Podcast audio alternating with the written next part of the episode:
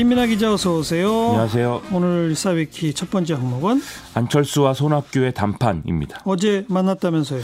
그렇습니다. 안철수 전 의원이 어제 손학규 바른미래당 대표를 찾아가서 당을 비대위 체제로 전환하자 이렇게 제안을 한 건데요. 그럴 경우에 비대위원장은 이 안철수 전 의원 자신이 하거나 아니면 전당원 투표로 이제 새롭게 지도부를 뽑자 이런 얘기를 했다는 겁니다. 예. 그리고 이제 손학규 대표가 이제 계속 이제 대표직을 하는 것에 대해서는 그것은 그건 역시 재신임을 전당원 투표로 물어야 된다 이렇게도 얘기를 했다는데요. 네. 그래서 이런 자신의 제안에 대해서 손학규 대표가 어떤 입장인지 그 내용을 오늘까지 밝혀달라고 했고 이에 따라서 손학규 대표가 오늘 기자회견을 통해서 입장을 밝혔습니다. 음. 그래서 손 대표의 입장이 뭐예요? 한마디로 안철수 전 의원 제안을 모두 거절하겠다라는 걸로 요약을 할 수가 있겠는데요. 어허. 먼저 안철수 전 의원의 제안을 이제 당권 투쟁의 일종으로 규정을 했습니다. 당권 투쟁을 위한 수단으로 전당원 투표제를 말하는 것은 옳지 않다. 그런 것들은 절대 반대하겠다. 이렇게 얘기를 한 건데요. 그러면서 안철수 전 의원에게 이 당의 어떤 미래에 대해서 같이 걱정하고 힘을 합치는 그런 방안을 좀 깊게 논의할 것을 기대를 했었는데 음. 그런 얘기는 없고 바로 자신의 퇴진을 말하는 어떤 비대위 구성을 요구하고 거기다가 위원장을 또 자기가 맡겠다고 했다는 것은 이제 당혹스러울 수밖에 없다. 이렇게 얘기를 했습니다. 당혹스러울 수밖에 없다. 그렇죠. 근데 상당히 좀 불쾌하다는 걸로 읽히네요. 그렇죠. 이 손학규 대표가 그런 불쾌하다는 취지의 얘기를 쭉 한 게 또 있는데 안철수 전 의원이 자신을 만나면서 자기네 어떤 정치적 예의를 어떤 차리는 그런 예방이다 이렇게 생각을 했지만 그게 아니라 이제 기자들에게 이제 뭐 자기 안철수 전 의원의 주장을 요약을 해서 전달을 한다든지 또 사진을 찍는다든지 이런 일종의 언론 플레이를 했다. 그게 이제 불쾌한 거 불쾌감을 이제 표시한 그런 대목이었고요.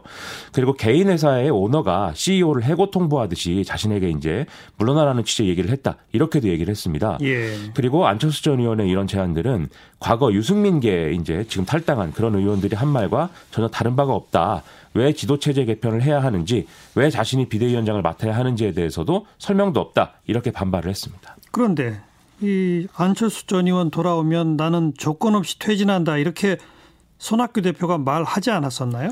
이제 그렇게들 이제 다들 알고 있어서 기자들도 그걸 질문을 했거든요. 그랬더니 손학규 대표가 이 자신이 직접 이제 물러난다 이렇게 얘기를 한 일은 없고 그렇다는 얘기를 또 이제 여러 차례 또 밝혔다 이렇게 주장을 했습니다. 음. 그래서 그러면서 안철수 전 의원이 당의 어떤 총선 승리를 위해서 전국적인 영향력을 발휘할 어떤 위치라든지 또는 이제 당을 얼마든지 실질적으로 대표할 자리라든지 이런 것들을 하겠다는 어떤 그런 역할들을 기대를 했던 거고 지금도 그런 차원에서 실용적인 중도 정당의 확립을 위해서 적극적으로 참여해 줄 것을 간곡히 요청하고 있다. 이렇게 밝혔습니다. 실용적 중도 정당 확립을 위해 적극적으로 참여해 달라. 그렇습니다. 참여해서 구체적으로 어떤 역할을 해달라는 거죠.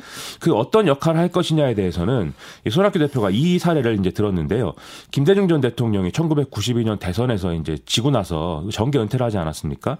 근데 1995년에 정치 복귀해서 이제 당시에 이제 새정치국민회의 창당 등으로 쭉 이어가면서 그 당시에 이제 지방선거에 백의종군으로 이 어떤 그 선거의 영향력을 행사해서 조선 서울시장을 당선시켰다. 그 사례 이제 언급을 했거든요. 예. 그래서 이 사례는 이제 안철수 전 의원이 뭐 백의종군으로 선거에서 뭐 이 전국 을 돌면서 어떤 역할을 하라든지 최소한 당 대표나 비대위원장이 아니라 선대본부장을 맡아라 이런 취지로 이제 해석이 좀 됩니다. 음흠. 그리고 여기에 더해서 손학규 대표는 미래 세대를 주역으로 내세우고 안철수 손학규 두 사람은 이 선으로 좀 물러나자고 제안을 했다 이렇게도 밝혔는데 이게 구체적으로 어떤 내용인가에 대해서는 뭐 어떤 뭐 미래 세대로 어떤 표현할 수 있는 어떤 그룹들하고 얘기를 하고 있다. 뭐 이런 정도의 언급만 했고 구체적으로 어떤 내용이다까지는 얘기를 이제 하지 않았습니다. 자, 이런 기자회견 후 안철수 전 의원 측 반응이 나왔나요?